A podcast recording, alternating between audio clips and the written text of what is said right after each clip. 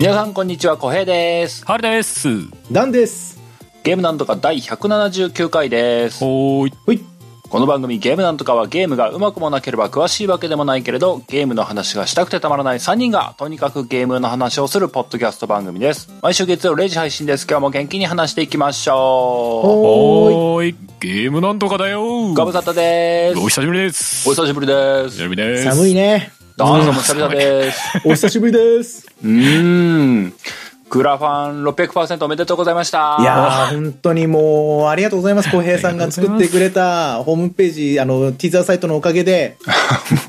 そこが、それがどこまで寄与したかわかんないないや、めちゃくちゃ、もう多分50%分ぐらいは、いや、50%ってのは、えっ、と、言ってしまえば300%分ってことですね。えー、300%分ぐらいは多分ティザーサイトの貢献によってなことはでねえなすね。まあ、大きい部分はあるでしょうけどね。すごいしっかりしてました。えーいいや、やいやい本や。当うん、 ありがとうございましたあ。りがとうございます。いやー、でもまあ、このゲームなんとかね、あのー、2021年は最終回の配信になるつもりなんですけども、はいはいはい、は。はいまあ今日更新されるのびっくりしてる人もいるかもしれないですけどね。そうそう、予告なしでしたからね。逆に確かに配信されんじゃねえかなっていう感のいい人もいたかもしれないですけどねあ。、そうそう。なるほどまあでも、さ 最初にご案内すると、あのー、毎週月曜0時配信って言ったけども、今日のは月曜0時に配信してないはずなんですよ。そうですあね確かもうにそうですね収録時点でもうあと30分で0時ですからね。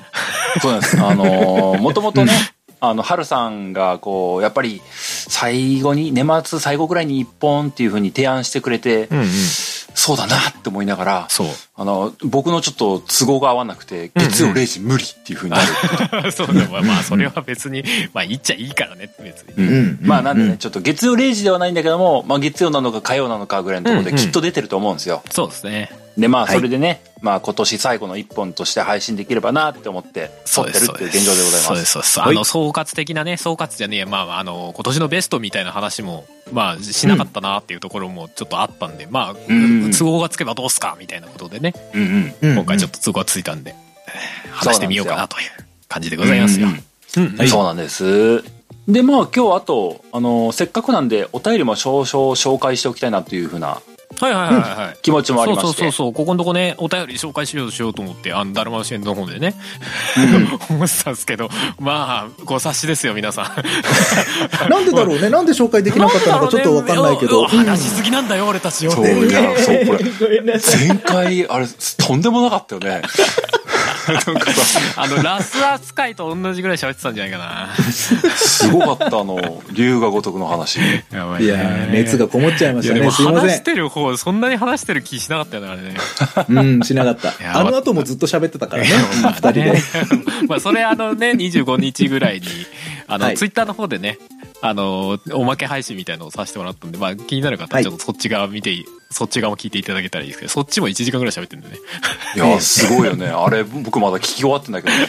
なんか、凄まじいというかさ、なんか何だったっけかな、ツイッターかなんかで書いてたんだっけ、あの、ん収録すべて終わったの6時ぐらいみたいなこと書いてなかったそうそうそう書2いて時ぐらい書いてにましたねスタートしてみたいな、6時 半ぐらいだった気がしますけどねそうで すね。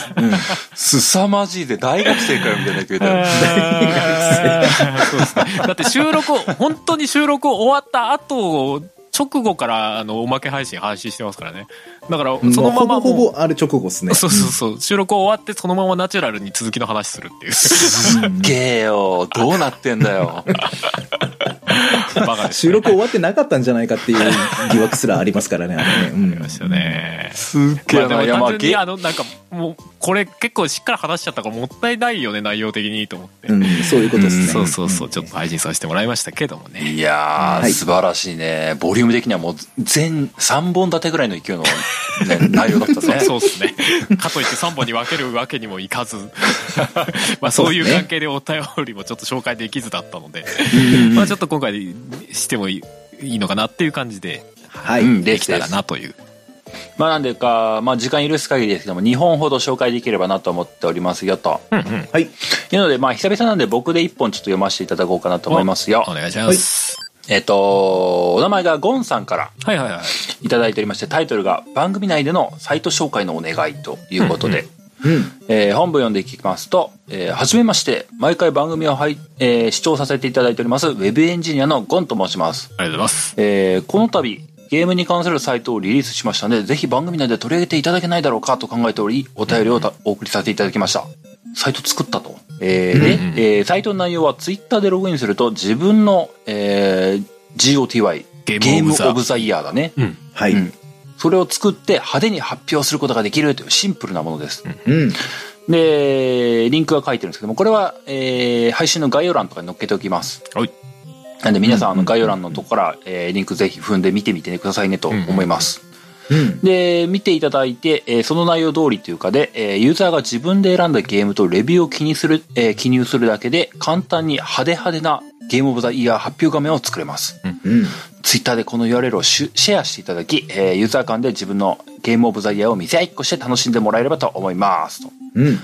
で、毎年この時期になるとメディアの、えーゲームオブザイヤーが発表されますけれども、個人となるとツイッターのつぶやきに書くなどの地味なことしかできないんで、お手軽に自分のゲームオブザイヤーが派手に発表できたらみんな嬉しいんじゃなじゃないだろうかと思い開発しました。うん素晴らしい。ほぼ個人での開発ですので、あまり多機能のサイトではありませんが、一部のコアなユーザーが楽しんでいただければなと思う、嬉しいなと思っています。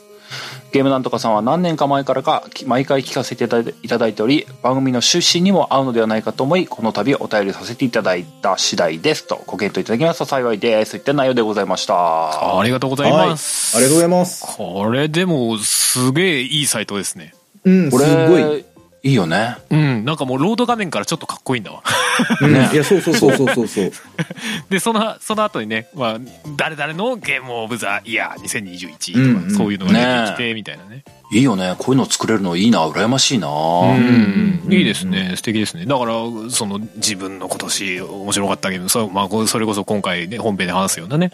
話をうんこうんうテキストうんうんで、テキストと画像で、みたいなことができるってことですね。ねそうですねも。うあのー、プレイステーションとかでも、うんあのーあるじゃないですか。うんうんあの、今年あなたはこれを、ゲームを何時間プレイしましたみたいあるな、ねそういうランキングとか、出てき毎ますね年あるじゃないですか。うんうんだからあれ実際やっぱりこうスマホでね、あのー、PS アカウント入って見て、それをツイートしたらやっぱりこう、結構盛り上がるもんじゃないですか。うんはいはい。であれは、まあ単純にプレイした時間のランキングみたいな感じですけど、うんうんまあ単純にこれがね、もう自分の中でのごゲームオブザイヤーっていうのがこう、こういう形で出せるっていうのは、うん結構やっぱりニーズあるんじゃないかなと思いますね。ねそれこそいい今よ回本編でそういう話するんでちょうどね、そのハッシュタグとかで皆さんのゲームオブザイヤーこのサイト使ってとかつぶやいてもらったらすごいバッチリな感じで、確かにね。そうだね。うんうんそれはいいね。みたいですね、うまあ、僕はテキストになっちゃうんでねまあ、そこの大変さは多少あるかもしれないですけどうんうんまあでもなそうだね今年この番組聞いてる人がもう自分だったら何が一番良かったかなっていうのね、うんそうだね、うん上げてもらえるとそれはみんなでシェアすると楽しいですなそうだねそれこそあれだよね、うんゲームなんとかのあのお便りに送ってもらうみたいなテンション感のこう熱のこもったメッセージをもう何文字でも多分あ何文字でもかわかんないけど結構な文字数までいけるんでしょうからねうんうんガーって書いてもらっあてもあ面白そうですだよね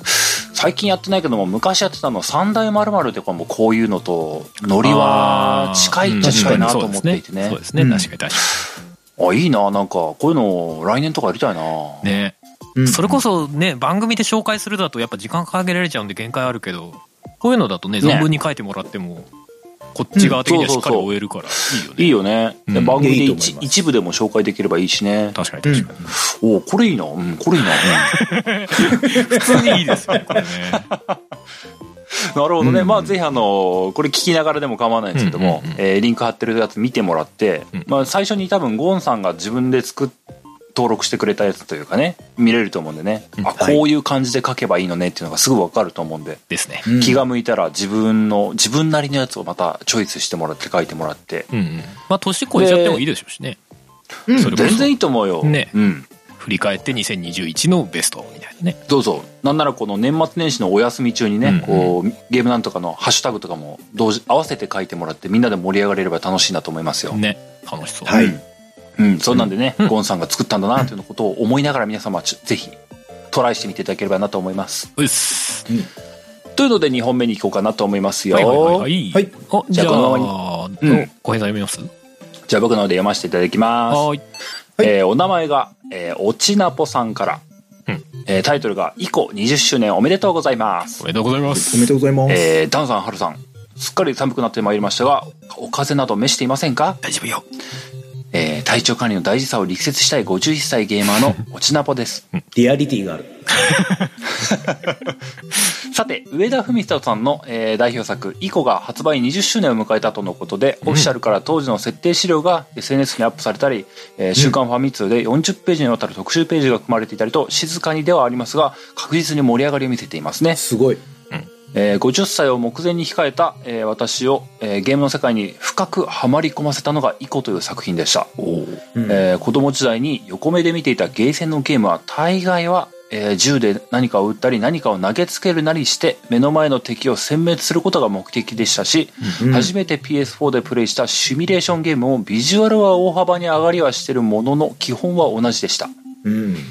えーゲームに対してそういう固定観念が染みついていた私が以降触れた時の感覚は今でも、えーうまく言葉にできませんうん。女性の手を握る感覚なんてとっくに忘れてしまっている49歳の過去以降になりきった親父が、えー自分よりちょっと背の高いお姉さんの手を引きながら幽閉されていた城城からの脱出を図る、うんそんな私にはコントローラーがふんわりと柔らかいものにすら思えましたね、うん。うん。木の棒で敵を追い払ったりする程度の戦闘アクションではありましたがパズルを解きながら前に進めす進み続けるだけ彼女と共に、うんドンパチがないゲームもあるんだ、えーおまけにこんなに優しい物語がゲームで語られうるなんて想像もしなかったなゲームって素晴らしいこれまで自分が知らなかった世界が目の前に広がった瞬間でしたゲームの懐の深さを知ったイコ体験の後ゲームの内包するさらなる可能性を知るために複数のコンソールに PC まで購入し、うんどんどん沼にはまっていくことになり50歳になった私です正直言います楽しいですうん。素晴らしい。またお便りしますね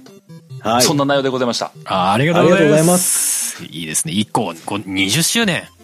これいいおい便やりだーなもう20年前なんですね、以降。ねえ、俺中高生ぐらいな時期でしたけどね、発売したの。高校かなああそうかうん。僕もそうかそうだな 発売された 実際遊んだのね発売された当時じゃなくて僕大学生ぐらいだったからね20歳前後ぐらいだったと思うんだよね僕ワンダと同時期にやったんだ正直、うんうんうんうんうんあーなるほど結構後めね。うん俺はね、むしろワン最初ね、借りてやったんだよね。ほなんか最初噂を聞いてて、なんか気になるゲームだなとは思ってたんだけど、まあちょっとやれなくて。で、誰かが持ってるっていう話があって、その人から借りて、やったのが最初で、それが結構衝撃的で、で、後々中古で買い直してないのか。なんかね、中古で買おうと思ったらすげえプレミアついてたんだよね。うーんああ、そうなんだ。うん、以降はやっぱね、そのねへー根強い人気というかあれで、あの、うんう定んうん定価より若干高くなってるみたいな 感じの時期があって、欲欲しいと思った時ね、はいはいはいそんな時期でね。で、あの PS3 で、リマスター版が出た時に改めて買い直したんだったうかな。んうん、うんそうそうそう。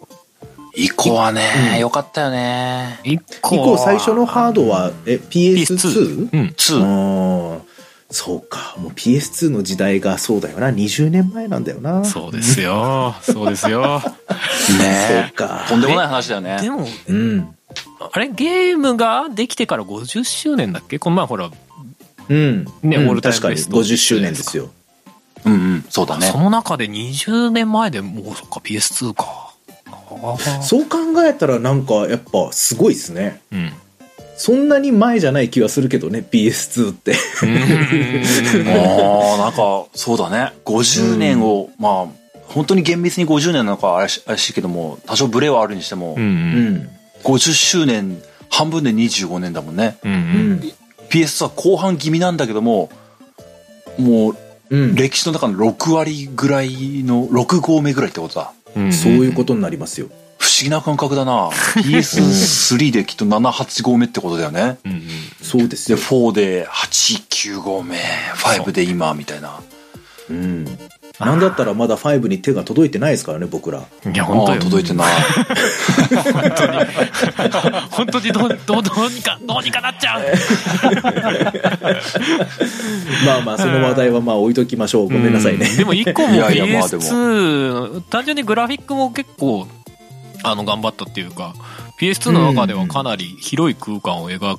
言ってましたしね、あのゲーム。うんうんう。うんんいやなんか PS2 そう以降の話というかあの上田さんの話みたいになっちゃうんだけども、はいはいはい。うんうん。イコとワンダってどっちも PS2 じゃないそうだうんね。うん。でなんかワンダって僕ばかりと PS2 の究極系行ってきたなっていうぐらいの感覚があったんだね、まあそうだと思うよ。処理落ちゴリゴリでしたからね。そう競な争んだでかすぎて処理がみたいそうな。なんかへえ。やっぱワンダの中のローディングなしみたいな感じのゲゲーム性とかねそうだね、そうだねうん。極まってたね。あそそうあそこの衝撃感となんか僕それに引っ張られて以降に振り返った感じだったからな、うんうんうんうんうんで、い以降はすごいさ、突き詰まったゲーム性だった気がしたんだよね。うんそうだね。当時としてはかなり相当そぎ落とされたうん。ゲームでしたね。なんか正直、周りのゲームがさ、もうてんこ盛りみたいなノリの時代だったからさ。うんなるほど。うん。なんかあの時代に、あ、あんなシンプルなゲームというかさ、うん。いなんならや、すごかったよ。こ言葉もほぼないみたいなゲームそうだったかそうらそうさ。そうそう。その物語を語るゲームが多い中で、物語は語らないっていうゲームなんですかねそうそうそう感じ取ってねっていう、それこそ後に続くナラティブみたいなうゲんームのうんにほ相当影響を与えてますよね、以降は。そうそう、すごい異色感というかね。うん。そこはなんか、やっぱ、記憶にこれからもしばらく残るんだろうなって思うんだよね。そうでしょうね、俺も最初やっぱ以降やった衝撃がでかかったからそのワンダが出る時にめちゃくちゃ盛り上がって買った記憶ありますね、うんうんうんう。うんん。そうだね。20周年だって。ねえあの手をつなぐ感覚は本当なんかそのそれ以降のゲームでもあんな感覚のゲームそうない気がしますねそれはあの、僕、残念ながら以降まだプレイしたことないんですけど、うんうんうんうんうん手をつないで、あの、女の子と一緒に歩いて、こう、まあ、歩いてっていうか、まあ、こう、逃げていくっていうのは、僕も映像は見たことがあるので、イメージはできるんですが、うんうんうんあれ、何、その手つないでる最中っていうのは、ずっとこう、トリガー押しとかないといけないとか、そんな感じなんでそうすかそうそう回れボタンがなんか押しっぱなんだよね。ボタン押しっぱですねああ、で、それ離すと、手も離しちゃうみたいな感じ離しちゃうそうそうそうそうああ、それは確かにちょっと緊張感あるというか、そうそう。自分でがあの話したら本当に女の子が離れていっちゃうという感覚が同期するようなイメそーうジあでりまですそね。の女の子がまたはた儚げなんだよねなんかね 雰囲気がだから常に消え入りそうな雰囲気んだようんそうか影だっけああの中の呼び方。はいはいあの、襲ってくる敵がう、んそのうんう、ん女の子でヨルダをささらっていこうとするんだけどもう、んうんうんうんプレイヤーの少年の方は、あの、木の棒みたいなの持ってるから、それブンブン振り回して、影を追い払えるんだよね。 そう。でも、うんブンブン振るためには手を離さなきゃいけなくて、あいやあー片手でも触れたよ確あか、触れたっけうん触れる触れるほんほんほんあ、じゃあ僕片も手で記も憶違触いれるんだけどやっぱり途中ね手離さなきゃいけないシチュエーションがね結構あるんだよね、その時のわなわな感たらないよねなんかねか。そうそう。なんかあ 結構の、囲どこまれ、まで離れなきゃいけないとかもあるしそうそうそうそうそうそう そう。なんか結構遠くの距離を影があの両サイサイドアタックみたいになってくるからこ うあのあっちに走っててうわブンブンブンブンブンって言ってあそっうちそうゃそうーそって言うった後にこうもうもう反対側に行ってブそンブンうブちンブンゃっんて言っとてねこう後ろ側にいるやつはね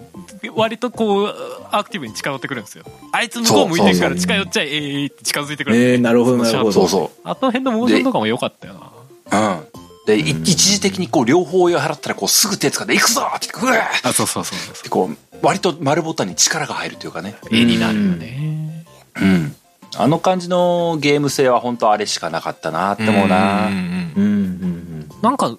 そうだね。やっぱり物物語を語るんじゃなくて、その感じさせるっていうところがすごい。まあ、その上田さんのゲームはそうなんだろうけどさ、ずっと。よかったよかった、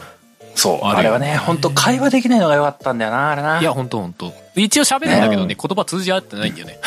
うんあらそうそうみたいな。なんか、そうそう最初、ヨルダの言葉なんか変な象形文字みたいなので、ババババババって、字幕出るけそうそうそうど、字幕が読めないっていう。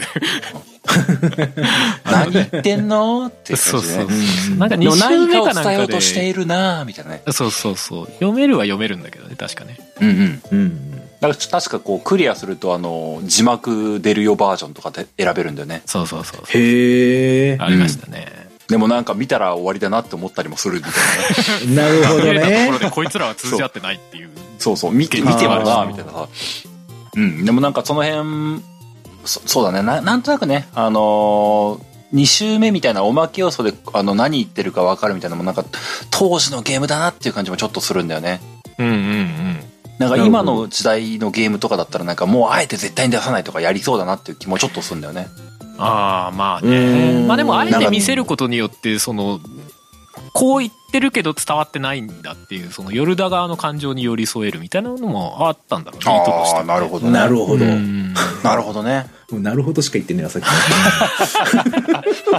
やいでや、でもも俺すげえ、なるほどって本当に思って。うんうんうんうん俺ちゃんと結構好きだったから2周目とかもちゃんとクリアしてあのうんうん、うん。隠しエンディングみたいなのを見ましたからねあれえか、ースイカスイカというやつか。おおいいね。 あの夜だがスイカ食べるとかじゃなくてじゅあの主人公のイコがスイカをクシャクシャクやってるのを夜だがうんうんって見てるっていう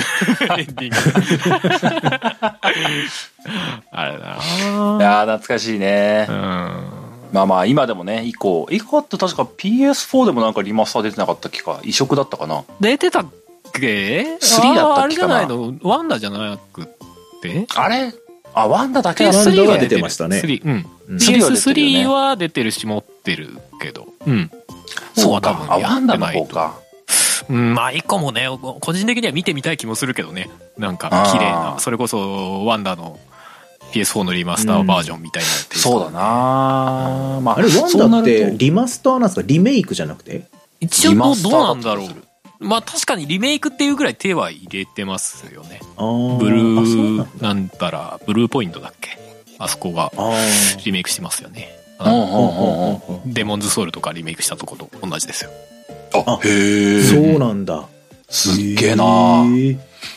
まあな PS3 までだとな、うんかうんお気軽にやるというふうにはならないかもしれないけどもな。そうですね。まあでも、うん以降もなんか、あれは残しておきたい。まあ、上田さんのゲームは割とそういうゲームが多いですそうけどなね。のよ。もうトリコも含めて、もう、なんか、ん後世に繋いでいってほしいわ。っていう確かにね唯一無二さはあるゲームしかないですよね、今んとこね。ゲームの歴史に残しておいてほしいわ。うん。まあ、なおさら以降はそのね、出発点でもあるから、なおさら。うん。うんうんまあ、実際ねこうやってこう、ね、あのおちなぽさんみたいにうん。だいぶね時を過ぎてからこうプレイして初めてこうなんだったらゲームにのめり込んでいくきっかけにもうんうんうんなるぐらいのパワーを持った作品っていうことですからね。うんです、ね。んそうそうの後の世にも語り継がれていくいかれるべきゲームなんでしょうね。んうんどこかでね遊べる状態にはしてほしいなって思っちゃうようなゲームではありますよね。うんうんで今ま、未だになんかあれに類似するような体験ができるゲームがない気がすまるあんです。なかなかないですよね。うん。そうだね、あれ、あ、そうだね。影響をあれのフォロワーっていうのもあんま受けたね。うん、作品は数あれど。なんか同じような体験できるゲームはなんかやっぱりない気はするなうんうん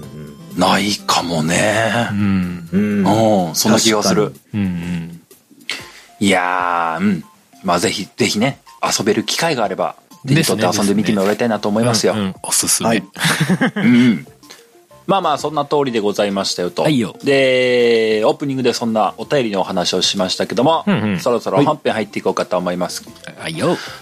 で、はい今日の本編は、えー、まあ、毎年やってるっていうほどでもないのかもしれないけども、まあ、実質毎年やってるのかな。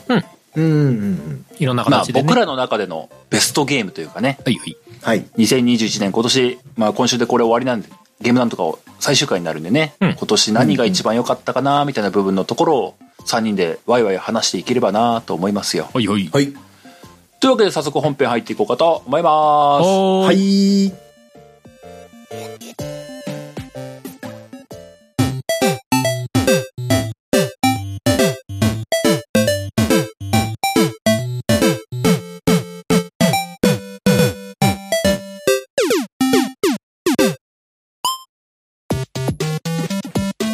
本編です。ははいーい。ゲームなんとか的2021年ベストゲームでございます。うーんはい。まあ、ゲームなんとか的というか、ゲームなんとかメンバー的と いうか、そうだそねれぞれのっていう感じになるでしょうけど。。うんはいはいい。いやー、いろんなゲームうんやりました、今年どのぐらいやりましたいやー、俺ね、今回のためにやったゲームというか、主にクリアしたゲームをリスト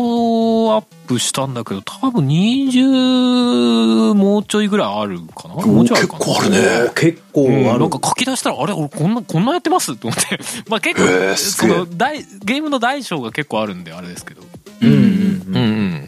うん、僕は数は数えてないですけど、多分20はいかないですね。うんうんうん。多分プレイした本数で言ったら多分10ちょっとぐらいじゃないかなとは思いますうんうね。んうんうんうん僕数えてみたら19あったわ。うん。うんおーあ結構あるじゃないです意か。外意外と似たようなもんだったな。これど、どうやってやってきます今日。とりあえずなんかやったやつ、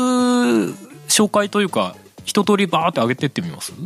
まあ3人がそれぞれ、まあリスト化されてるんであれば、名前だけバババーって紹介してみるか。うんうんうん。えそー、のリスト化どれがいいは悪いとかねえーされてないので、とりあえず今情報をバババッと出します。はおはい。いいよ。じゃあダン さん、出せるかないじゃあ、い。とりあえず俺とかからいきますかあ、いいよ。お、じゃあいきますよ。じゃあ俺プレステでやったゲームと Xbox と Switch とその他みたいな感じでちょっと分けてあるんですけど。すげえいろいろあるえなっと。ね、プレステが、これ、あの、純不動です。えーうんザ・ウィットネス。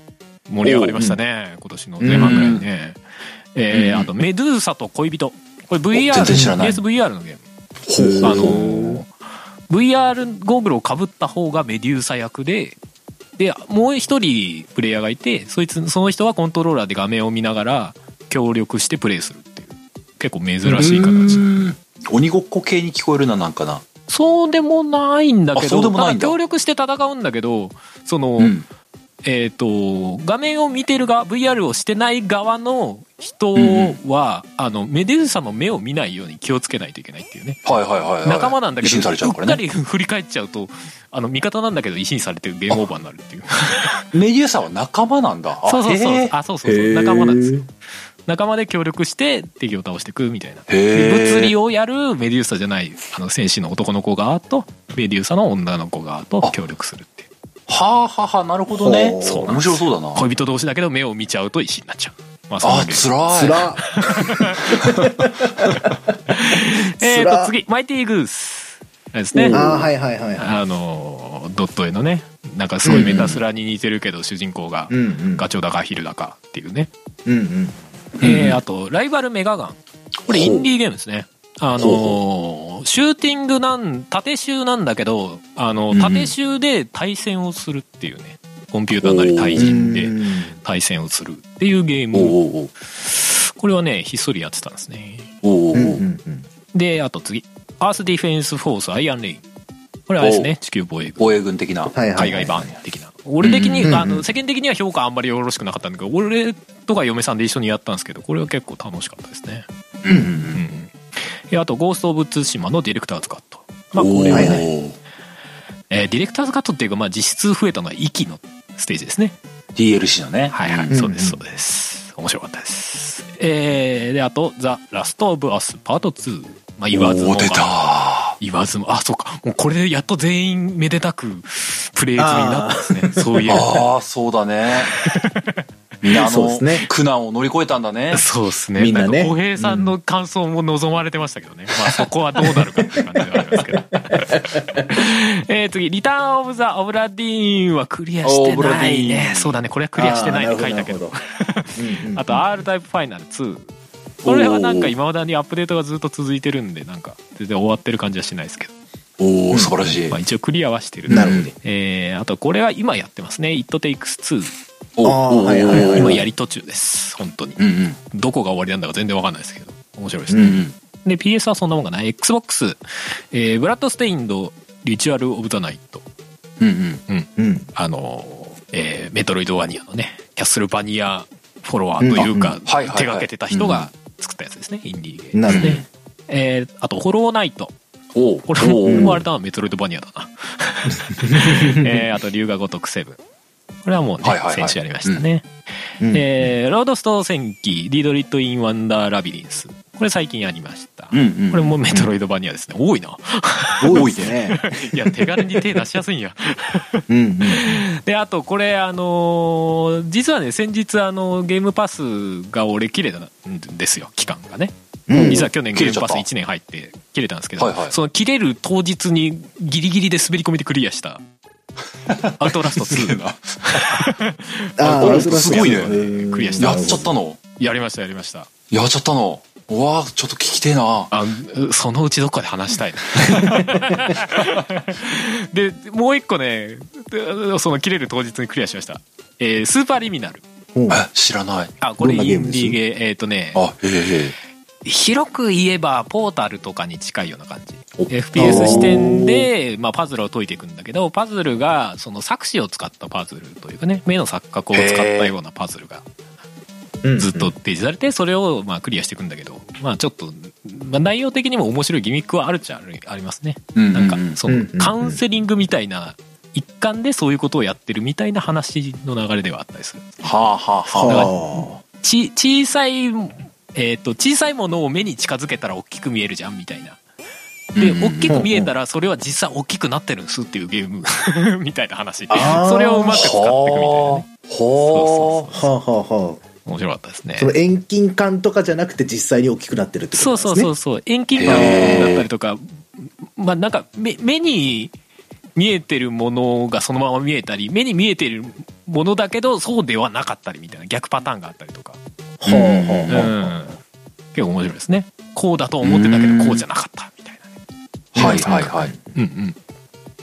えー、あとスイッチ、えー、天水の魚姫。これ今年なのかおな微妙だけども。おうおう。うん、発売は去年だけど、クリアしたのは今年だから、まあ一応今年でいいのかなっていう感じ。うんうんうん。あと、スカイ、星を紡ぐ子供たち。あーはいはいはいスカイですね。はいはいこれスイッチ版がですから、スイッチでやったって感じで、これはクリアしましたおね。お。おお、素晴らしい。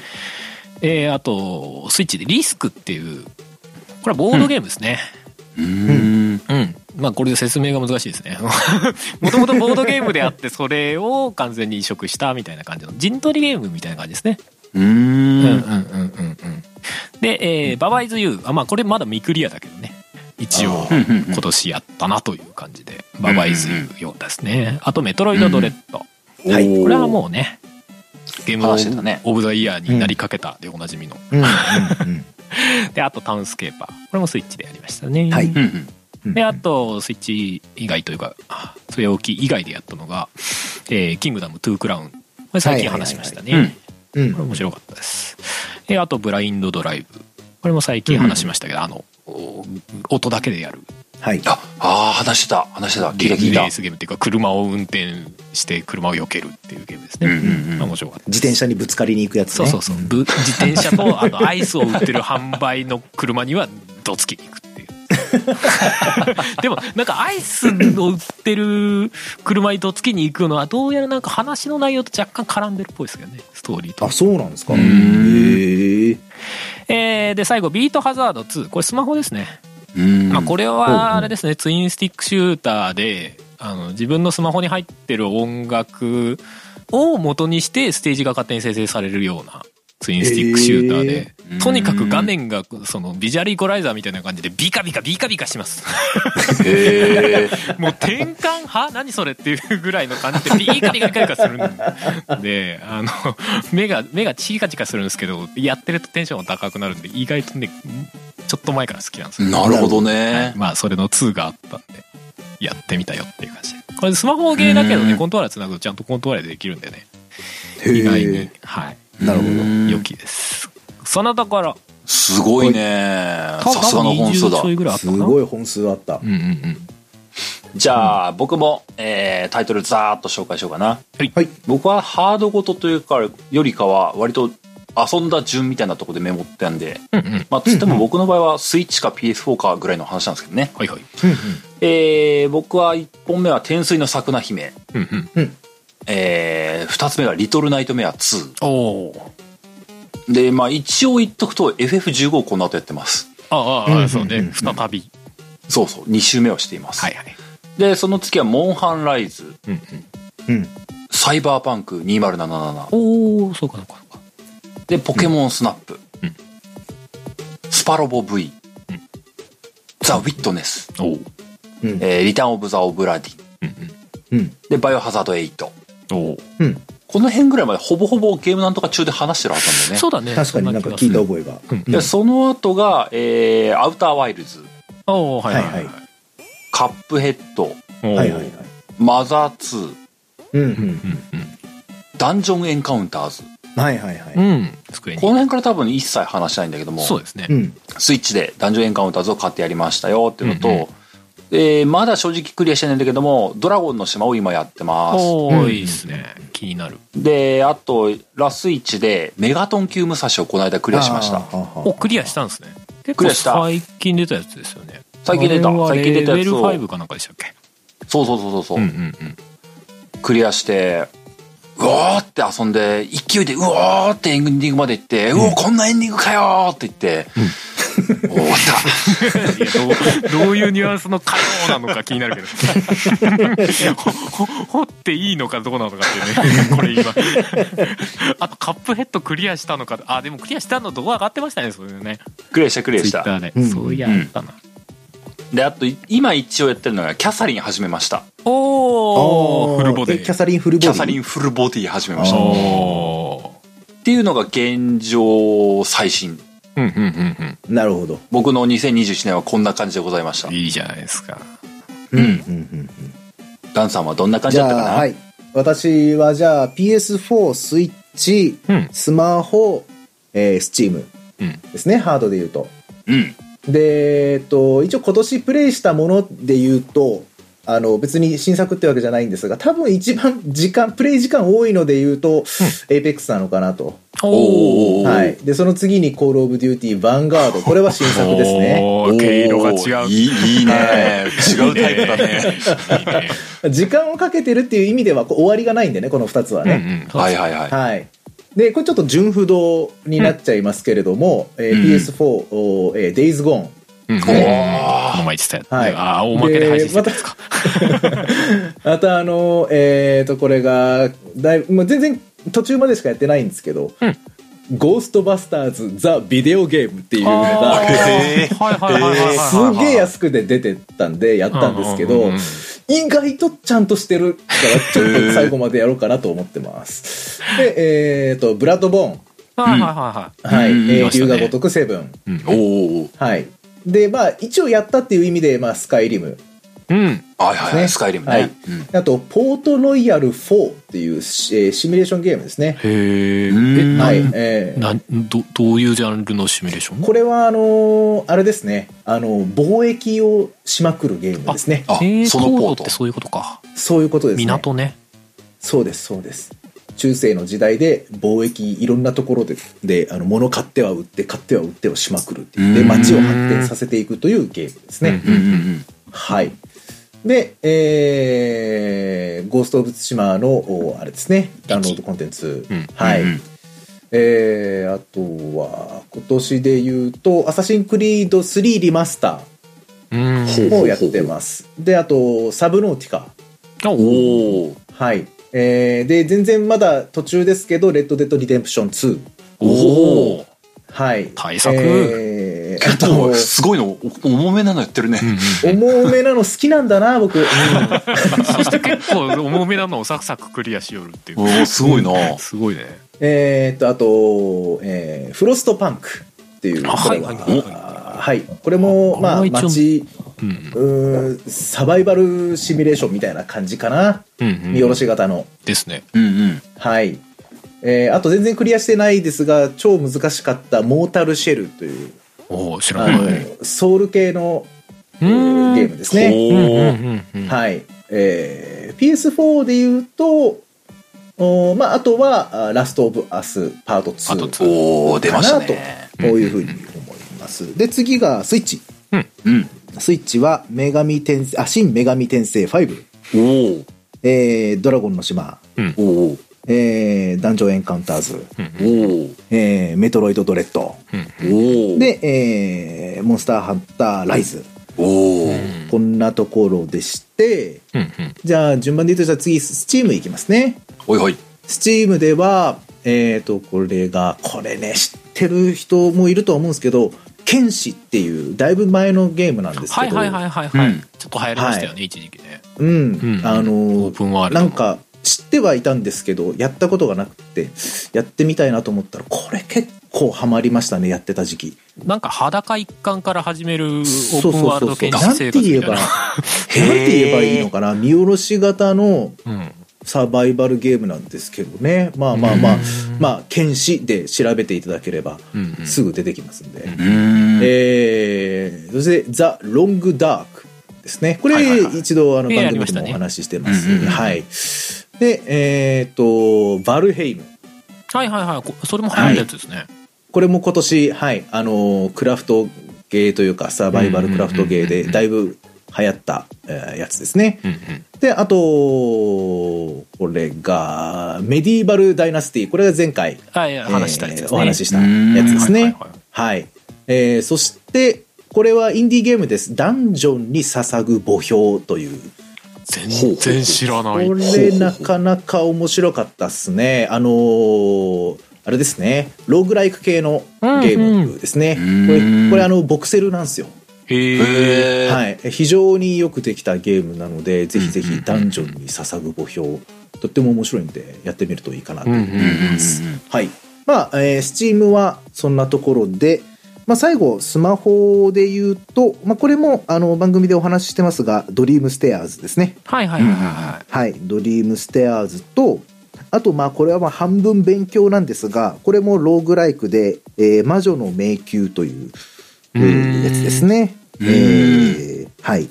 で、えっ、と、これが、ショップタイタンズという、これも経営シミュレーションのゲームですね。まあまあ、ここら辺はもう、なんていうか、こう、やっぱりダルヤドのためにいろんなのちうんうんうんうょんちょこちょこプレイしてみたいな形でなるほど、なるほど。参考にさせてもらってるっていう感じですかね。いうんうんうんはい、そんなところです。いいですねダンジョンに捧ぐ墓標ちょっと面白そうですけどねいいで すよ。うん。味わい深いですよ、非常うに。んうんに。やってるね女神転生まあ5はなんかちらっと話してましたけどあれクリアはしたんですねクリアまだしてないっすねあ。クリアまでは行途って中なでいですす、ねまだ。了解ですうんめっちゃ了解で難しい。もうハードモードにしちゃったから、ちょっと今、心が折れかけてるんですよ。でハードモードは途中で下げられないですもんね確かね そう。あの、チュートリアルで死にかけるのがハードモードなんで、な本当んでに俺ハ辛いーんドでにしすちまよ、っねた。んや ってさすがなんだっ若たらい今からなやり直してもいいぐらい 大変だった。心が折れてるえはい。そんなところですね。さてじゃあここからベストとかを選んでいく感じになりますかーそうだね、うんそうだねと言いながらこう、いやー分かっちゃいたけど、こう、かぶらないね。かぶってないねまあまあ確かにねまあ、一部被ってる部分もありますけどね。でもやそうっだぱね被ってり、る部分はそれぞれ趣向が違いますよね。そうだね。そそうですねれぞれの趣味が感じられるね。うんうんうんうんうん。もうでもほいんいでとすね3人でかぶ、3人でぴったりかぶってるのは多分ないんじゃないよね。2人部分的にかぶってるぐらいだそようね。だねんそうだね確かにそうですね。確かウに。ィットネスとか竜が如くとかオーラディーンとかねうんそうう、んダンうんモンハンライズとダンジョンエンカウンターズぐらいか、うんうんうんあと、ドラゴンの島ですかああ、ね。そうだね。それもか。うんうんううんん、その辺いい感じで俺やってないって いうね確かにいや気になってるとは言いつつもなんかこう、うなんとなく遊んでないまだ遊べてないっていう感じですねドラゴンの島はなんかね最近ってあのテンポ良くなるパッチみたいなのかかったらしいとかっていそうそうそう話もあマるジしそのパッチ待ってたよ。待ってた、待ってた。そう正そうそ直う待ってたよ。かなり待ってた。すげえ待ってた。やっぱそんな僕待ち望まれてんだな俺結局体験版しかまだやってないんでね、あれですけどいや、なんかね、まあ、そう別に愚痴を言うほどではないんだけどもね、うんうんあうんうんうんの、長時間やってると、わかるまあ、わかさる。すがにもうちょっと省略したいかなって、ちょっとうん欲が出てくるんだよね。わかるわかる。うん この雰囲気がいいんだろうなと思いながらも、そうだねちょっとだけスキップしたいという欲も出るっていうこと、そう裏だ腹ね感がある。そのなんか作り手が大事にしたかったんだろうなっていうのも感じつつやる感じになるよね、そうそうそう。まあ、そうなの尊よ。重しこつつみたいなねう雑魚戦ではここ飛ばしたいかもしれないみたいな。こちょっと、そうちねょっとパパッとパパッとみたいなう そうそうテそうそーブうル。トーク RPG っぽさをちゃんと演出するためにああなってるんだけど、うんっていうわか感るじでよすよわねか。るそうわかるんだけうどんみたいな わかるんだが、ちょっと A ボタン連打してる僕がいるんだわみたいな。わかるわかるわかる。無心でねカチカチカチカチカチカチ、 えボタン押してるみたいな、難しいところっすよね、そこはね。うんそうだね。難しいよね。あの辺のゲームの表現って難しいよなっいてや思うよ本。当に難しい。それが持ち味と思って作ってるんだけどね。うん。そうそう。そうだねまああとは桜姫とかは浩平さんとダブってるしメトロイドドレイブそはうだねダンさんとダブってるし、結構確かにここでダブってるのはお多いっちゃあるっちゃありますねうんうんうんうんそう。まあでもなんか、なんかね、こう、今年、まあ別にこの3人がっていうわけじゃないんだけども、うん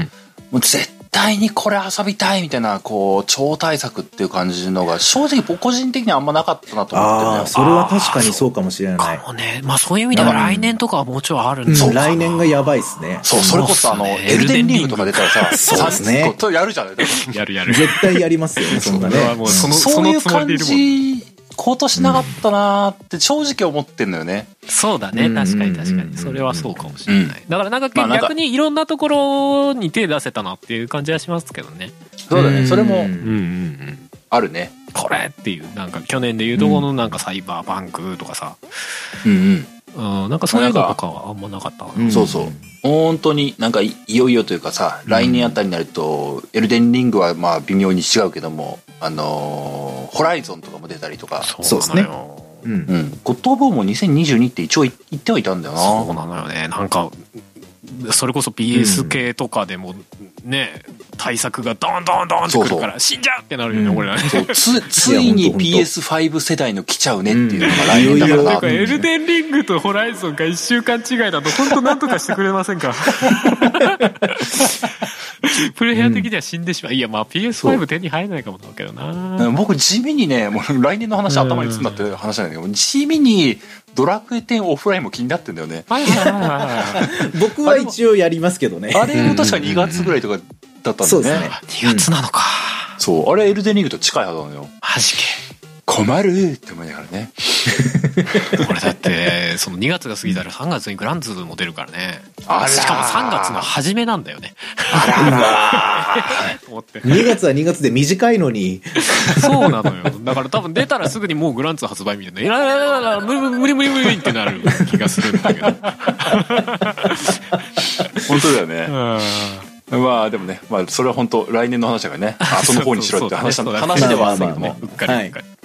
まあ、まあ今日の趣旨というか今年の今挙げた中でベストというのはいはいはい。どうなんだろうな絞り入れるかは怪しいけども3つぐらいとかあげますかお、いきますかいいですよ。うん。じゃあどうしようか順番通り春さんからいける俺からいきましょうか。うん俺ね、完全にトップ1を選ぶとしたら、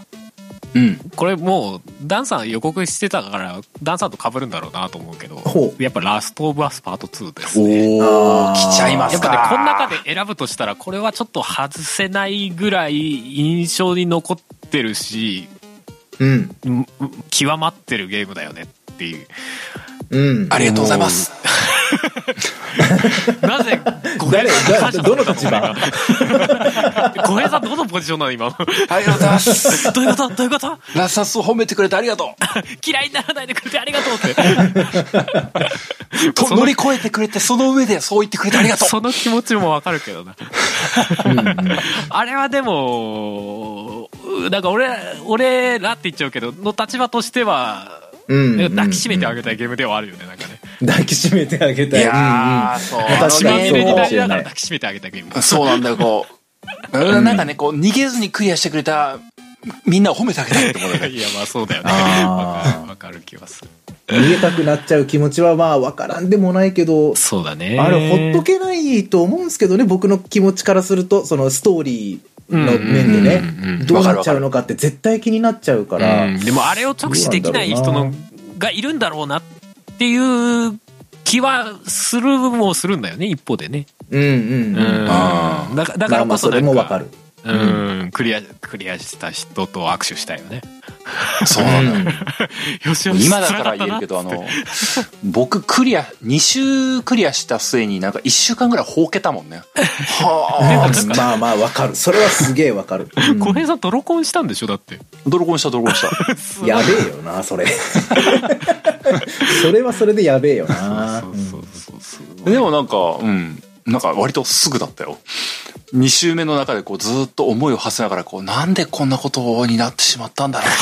うな。やろこう、いや二そう周だブラよブラねしてたからクリアし一周目クリアした後に遊ぶ二周目は全然違う味わいだろうなとは思うよねうん、なんか、うん違うだろう、ね特にねあの後半のことを知った上での前半をやっぱやるっていうのはそうだろうね最初1周目だとやっぱ謎な部分が結構あるからね、んんんどういうこと1ってい週うの目がはなんか、ととにかくさ、もうやだ、進みたくないって言いながらやってたけどさ、許してっていう気分には なそうる、よもうやだ、やだ、やだ、やだって。うんわわかるわそう、でも2周目はなんかもう、なんかもうなん、どうにでもなれって言いながらやってたからさ。いやー、でもそう、うん、でも、その、ベストに上げてもらえるのは嬉しいなと改めて思うよ。 そうだね、まあベストワンにするならそれかな自転車なのはね、悩ましいな悩ましいなうわ桜姫かなおー、来たね。いい桜姫。桜姫はな夢んのあかる話だね強化したい感じはあるな今なだるにほど。なんか最近はなんかちょこちょこアップデートされててまあ最近久々に遊んでやっぱ面白いなこのゲームとか思うところはあったしよくできてるなと思ってうんうんうんエンドコンテンツ的にもまあ一応ちゃんとやり込める要素もちゃんと残してたりするしそういうところもなんうかんゲーム全体のバランスとして抜かりないなっていう感じがすごいんだよねなる体ほど験としてもコンパクトだけどなんかしっかり遊んだな感をちゃんと提供してくれたりとかそうだそのね。米作りみたいなところで今までないゲーム性があったりとかうんっていうところで、いいゲームだったなという気がしますね、展開的にも個人的には結構好きな感じではあったしね、まあ、シンプルっちゃシンプルなんだけど、うんなんかシンプルでもいい話だったなっていう感じそうもあだっね。たしでもなんか、王道的な話だったけど、あれは満足感あるゲームだったよね。そうだねでなんか微妙にねなんかそのなんか人種の話みたいなのとかもなんかさらりと盛り込んでくるんじゃない、んあなるほどあの確か辺にとかもなんかすごいた巧みだよなとは思うんですよねあああいう雰囲気のゲーム性に日本一辺倒じゃなくてなんか日本人じゃない人もしれっと混ざってたりとかするっていうそうだねうん。確か他にのな。宗教のねうんうん。人が混ざってたりとかっていうのがあるのそうだうね。んあれはんなんか全体すごい面白いバランスでできてたなと思いますねうんうんうんうんうん。うんうん確かに。うん。あとなるほどね。あともう一本っすかもう一本っすか、ああああ竜が如くとウィットネスとメトロイドドレッドで迷ってるんですけど僕はどれにしたらいいでしょうかなるほどね。あいいじゃないの。でもその迷いいいよ。悩ましいなあ無難に行くとドレッドになっちゃうんだけどうん。ドレッドはよほど、なんね、世間的評価も高かったもんね。いや、よかったですね。そうっすねうん。そうっすねいやでもこの中で言うならドレッドかななんかおーしょ将来といううんかこ今後に期待したい感はちょっとあるかなおお、いい確かにねじゃないの。うん、それを込めていやなんかもうほぼ同列なんだけどなんなら俺アウトラスト2もそこに入れていいくらいなんだけど 割割と同列ぐらいなんだけどうんうんうんまあ一応ドレッドかなメトロイドドレッドまあこれも番組の中でね話したんであれですけどはい。うんそのなんだろうな最近のその対策思考に対してすごいこうコンパクトだけどやっぱりううまいこと満足いく体験をさせてくれたっていうあの方向性っていうのはやっぱりすごい評価されていいんではって思うところですうんうね。ん。うんうんうんうんうんまあそんな3本でしょうか私的には。ラサースパいいート2ねの桜姫とメトロイドドレッド今年おお、なんか、遊んだ3本。すごいなんか、豪華なラインナップだ な。なんか、確かに。うん。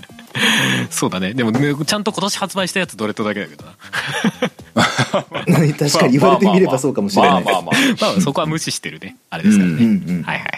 じゃあ次は浩平さんかな。うん。まあ僕、3本選べと言われてう、ん。一つ目はというか、僕の中での今年のベストはと言われたら、うん。まあ前話したんですけども、うん。バイオハザード8になります。おー。なるほど来ましたか。まあ確かビレッにジバイオハザードすごく良かったですね。ねえ、評価高いし、浩平さん的にもすごい良かったって話でしたよね。あー、超バカにしてたけどね、面白かったわ。 ばっかりしいいてよなたん。かなんかバカにしてたっていうのがなんかちょっと愛こもってんのがいいよなんか なんかでも、前話した通りだね。あの、うんなんかと遊んでる途中までは、こうなんかそんな名作かねって思ってやってたんだけども、うんうんうん。あの、ゲームが終わってみると、その 7, 7も含めて、前作の7も含めて、8、7、8の E さんのお話が最高だったなっていう体験に変わったのが、僕はすごいいいゲーム体験だったなって思ってる。うん。終わらせ方というか、まあでもちゃんと伏線が効いて最後に収束してたっつう話だもんねそうそうそうねうん。あある種、あのーバイオハザードのイメージを僕の中で変えてもらえた気もするんだよねなんかああ、なるほど。なんかストーリー閉じない感があったからさうん、確かにね。うん、なんか引っかかりをち必ず残してたところがあったからね。うんいいよね最近、でまあなんかそういうのをうまくやりますねこうカプコンってねうんなんか結構大味な展開が多かったような、なんか過去のやつは思わんでもないけどなんか最近すごい綺麗にまとめてくるというかううんん。なんかその本当前話した通りだけども8に関してはストーリーはしっかり閉じててうんでゲーム性はそのバイオらしさというかうんあのーまあた単なるサバイバルホラーではないアクション性も強めのうんゲームになっててななんていうのかなその怖さの部分はちょっとは減ったかもしれないけども、うんうんまあ単純なゲームな手触りとしてはすごくいい感じに落とし込まれてるっていうのがねうんうんなんか確かにバイオってこういう良さ持ってるよなっていうのは改めて感じたというかね、うんうんうんうんうんいいですね、そこはすごく僕の中でバイオシリーズをなんか見直す感じがあったというかねうんうんうんうんうん。 9が出てもやっぱりこれ楽しみだなって思思えたというかうんうんうんうんそうですなるねほどなんかそのうんバイオハザードシリーズのまあセブンでも結構あったんですけど復権というかうんうんなんか再びこう注目を集められたイーサンシリーズになったのかなっていうそう感じしますね、うん雰囲気的にそうそういいいいなって思ったのようんうんうんだからまあ僕の今年のベストってなったらまあバイオがまず上がるかなって思ったうんの、おー素晴らしいうん、はい。で2個目が、うん2個目から結構悩んだんだけども僕正直あの4つの中から3つを選ぶみたいな感じだったのよはいはいはういん。で割とここからは同列みたいな感じの勢いがあるんだけども、うん、うん。え2つ目に挙げるとしたらポケモンスナップおああ、なるほ ど。ーめっちゃ良かったっつってましたもんねそううんよなるかほっどたのよ今年の前なん半かぐらいすごい童心に帰ったのよねにうんうんポケモンも正直僕卒業したと思ってたんですけども、うんうんうん。うん僕みたいなもうポケモン胃もたれ数層がねうんうん久々にポケモン楽しいなって思えたよなるほど。うんいいじゃないですかうんなんかねあのポケモンスナップまあスナップはもともとゲーム性がさ、うんかカメラで撮るっていう本家ポケモンとは全然違うゲーム性ではあるんだけども、うんうん。まあそのポケモンスナップで久々にポケモン触ってでここから出るポケモンレジェンドだったかなはいはいはいまたちょっと違うあのスピンオフ的なやつとかもちょっと興味が湧いたなっていう気になってるの今うんおーレレジェンズってどうどういうやつですかあの前なんかのゲームなんとかどっかで昔も話した気がするんだけども、うんうんちょっとアクション RPG っぽくなってるやつというかあなんかア,、へー r セウスとは違うのあそれそれそれポケモンレジェンズアルセウスあそっかそっかそっあーかレジェンズはいはい r はいはいセウスなのかそうそうそうあそそうそうなうんだ。うんうんうんあのオオープンワールドチックなねなってるやつ、ね、そうそうそうそうそうでに忍者的な要素があるというかんんあへえうん、なんかそのこれまでのポケモンでその、うんうんソードシールドみたいなあの本命のものであったりとか、うんうん最近出たんだったと、ダイパのリメイクとかっていうのが出てたりもする、それは別にいいと思うんだけども、もはやそれはちょっと胸焼けしてると触れないんですよ、正直まあねわ。かるわかる、ちょ、ちょっと気が乗らないというか感じになっちゃうんだけども、うんちょっと重いまあそなのみたいな、そう、最近のそのスナップとか、そのレジェンズみたいにちょっと横道に馳せた今週まで出てるやつっていうのが、あ、改めて興味あんなっていう風になったのは、スナップきっかけだなと思っていて。ちょうどいいってなりそうだよねなんかねうん。うんでまあやっぱりポケモン大事な IP なんだろうねなんかしっかり作られてたのよスナップは本当に、うんうんうんその大量に出てくるポケモンそれぞれに多分あるであろうバックストーリーみたいなのも読み解くのがね、言ってたうね、んうん、楽しかったのよね、うん、うんうんうんそのう動いい一挙手一投足みたいなねそうそうそうそういうところに透けて見えるわけだうん、うんで話してなかった前に話した時以降の部分でいくとアップデートとかもかかってそこで割とポケモン増えてたりしたのよね、ああやっぱ追加されてたんですね無料アップデートでこんなにやりますってぐらいあったのよあそんなにすげえなガンガンやってたんだ、ステージがっつり増えててさわおいいじゃんあステージ自体が増えてるんですかそうそうへえ。あれ、無料だったんだけども、うんうん、体感的には1000、2000取っていいレベルだったと思ったのよね。うんあれもともと何ステージでしたっけそんな10多くもはないぐらいかな。そうですよねそれがやっぱ23とか増えたとかうん。うんステージ自体は10もないんだけども、昼夜みたいな、はいはいはい、あの環境の違時いみたい間なとか、あと、なんだ、ステージレベルみたいなのを解放していくと、うんうんうんうんポケモンの動きとかが変わる、うんうん出現順が変わるみたいな、そういうので、かさ、かさ増しって言うと言い方悪いけども、うんうんうんまあいろいろ出てくるポケモンが増えてくるような仕組みになってたのね。はいはいで、そのステージ自体とかは、アップデートの中ではステージが1、2個増えて、その上で、あの、その探索レベル1、2みたいなのがこう増えてたから、ん結構がっつり増えてんだよね、感覚的にも。うんうんうんなんかちょっとあった遊びっていうよりかは、その、仕組まれているバックストーリーみたいなものも、その追加分でもしっかり練り込まれている感じがあってね。ね匂わされてたりするわけだのまた改めてしっかり遊び直しちゃったじゃないかいぐらいに遊んでたのいよいじゃないですかへーいいじゃないですか素晴らしいですね、うんだからそこはすごく良かったでもそのストレートでクリアさせないで後からちょこちょこアップデートさせるっていうのもいい食い合わせはいいかもしれないですねゲームとね、うんうんうんうん、ちょっと戻ってきてまた通ろうみたいなうんまあと言いながら結局あの僕もポケモン図鑑はやっぱり完成しないんだけどね 毎作なんどんだけやってもポケモン図鑑は完成しないでおなんかもうもう無理ってなってくるんだけども そっかあのゲームはポケモン図鑑を埋めることが最終目的だったっけみたいなうんなんかねあと数匹なんだけどなあみたいな感じ のちょっともうもうどこにいるんだかもわからんみたいな感じになってくるんだよねかといって攻略とか見ちゃうのもなみたいなあったりすそう、うるからんって、うんうんま、ま、このまま綺麗な思い出として終わろうみたいな感じで卒業しちゃったんだ けども。いいと思いますけどね全然でもまあ、なやるっぱほどねり面白かったから、ポケモンスナップはもう全然人にお勧めできるいい作品だったなと思ってますよ。うんううんんいいですねっていうのが二つ目と。はいはいはいうんで、三つ目、四つ目みたいなところですごく迷っているのが、これも正直開けちゃうと、ウィットネスかアウターワイルズだなと思っていて。おー鉄拳三枠そうだね。まさし く、ね、トラボ編集、副編集長の鉄拳三枠なんですけども、はいはいうんうんうんうんあの、ウィットネスは前、前話した通りなんだけども、うんあの、楽しかったのかと言われると分かんないんだけども、 確実に、あの、向こう10年ぐらい覚えてそうって思ってるけどね。なる ほどなんか印象には残ってるとごめんな半減期とかないんだ なそうまあでも俺もあ俺は結構普通にその楽しめるところまでやってお終わった感じだから楽しかったら楽しかったんだよねだからちょっと小平さんと記憶のされ方が違うのかもしれないけどうん。まあ、まあ僕もね、あれ、ひたすら辛かったとは言ったけども、うんまあでも今、時間を置いてちょっとずつ経ってくると、うんまあ、いい思い出だったよね感にはちょっと変わっていってるのよ。はいはいはいうんうんだからそういった意味でも、まあ、あのゲーム体験は唯一無二だし、全然あってよかったなと思ってるのよ、ねわかるわかうんるすごい良かったと思うん、だからウィットネスはまあうーんこうこういうベストを決めろとかっていう場面に上げたいっていう気持ちがこうふつふつ湧いてるっていう感じがある、ううんんなるほどうわかりますわかりますで一方でアウターワイルズはこれはまた特殊独特だったなと思ってこれも誰かに紹介しておきたいっていう気持ちがありながらで削りきれないってなってるみたいなそうねアウターワイルズに関しては俺もダンさんもやってないからふわーっとしてるよね あれは凄まじかったわインストールはしてるんですけどねあそうなのいや、そうなの。そう俺そもうそうそうゲームパスでインストールはしてたけど、あ結局触らずあゲームパスやんのかなるほどねね。そう、宇宙でなんかするゲームっていう。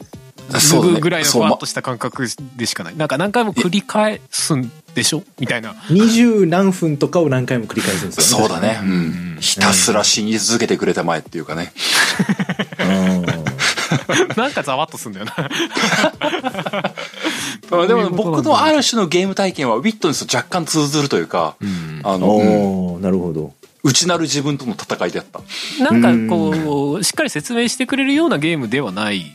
のかなっていう雰囲気は感じるんだけど。あー説明はしてくれないけども、うん。答え、答えを求めるというか、謎を解き明かすために、うん、ひたすら考えるゲームというかね。うんうん。ううん。んこれは一体何なのかって。あのーまあ、ぶっちゃけね、あのーウィットネスとアウターワイルズでどっちの方が、あの、良かったかっていうのを、僕のプレイ体験として良かったかっていうのをあげろと言われたら、ん。アウターワイルズの方がエンディングの時の気持ちよさがあったなと思っているから なるほウど。ィットネスはエンディングどどれがエンディングなんだみたいなウィットネスは確かに卒業までこう心の整理がつかなかったところがあったですね俺はここで卒業してもいいのかみたいな、どっちかっちゅうとアウターワイルズを上げとくかっていうのがまあ強い気持ちでやや強いかなって思ってるね、うんうんうんなるほどね、あ歌われずやっぱいいのかただアウターワイルズはあのーまあ散々ネット上とかでもそう言われてる気がするんだけども、うんネタバレは踏むなって思うんですよあなるほどあなるほどねやっぱネタバレしちゃうとっていう話だね願うならば自力で行ってほしいうんうんうんただ自力で行くのは辛い ぞあら大変だぞってなるのよまあでもやっぱ辛いからこそクリアした時のっていうのがうんあるわけですよね、もちろ結ん局ね。もちろんねなんかね、あの僕個人としてはねあのー僕もクリアした後に散々ネタバレとかのレビュー記事とか読んだんですようんうんうん。で他の人と僕体感ちょっと違ったなと思ってる部分のとこだけ話すとほう。あのー僕謎解きに対するやったぜ感っていうよりかはあの記憶に強いのは宇宙って孤独だな感がすごい強かったのよああ、なるほどね。なんかこうプレイしてる途中にずーっと寂しかったというか、うんうんあの、うん、宇宙漂いながら死にたいって何とか思ったんだよね。うんうんうんまあまあそういうのあるよななんかノーその感じがねノーマルサイドとかにもるんだよある種ゲームの本質だったんではないかと僕は思ってるのよね。なうん他のレビューでは全くそういうの見えなかったんだけども、僕は思っているというか。うんうんうんまあ普段あんまり浩平さんそういうゲームやってるイメージもあんまりないからなおさらそういうの感じたのかもしれんなとか思ったりどうだろうなまあ確かに宇宙関係のゲームはやってはいないんだけども、うんうんなんか宇宙をテーマにしつつ、あのーまあ宇宙にいるということ以外にも結構孤独を感じやすいゲームだった気がするのよ。うんうんうんだからそれがそのゲーム内自体に割と話し相手が少ないというかうんうん喋る相手が少なくてひたすら自分の中でこう考えることに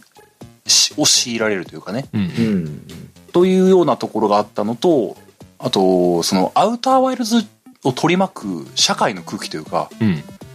あの僕も今口にしたけどもネタバレ踏むなって言うんですよ、ああなるほどねうん、みんな言うんですようんうんでうんプレイした僕も全くその通りだと思うのネタバレ踏まない方がいいと思うのようんなるほどでもネタバレを踏むなと言われてゲームをするとうんあのうん自力で解かなきゃっていう意識になるから、うん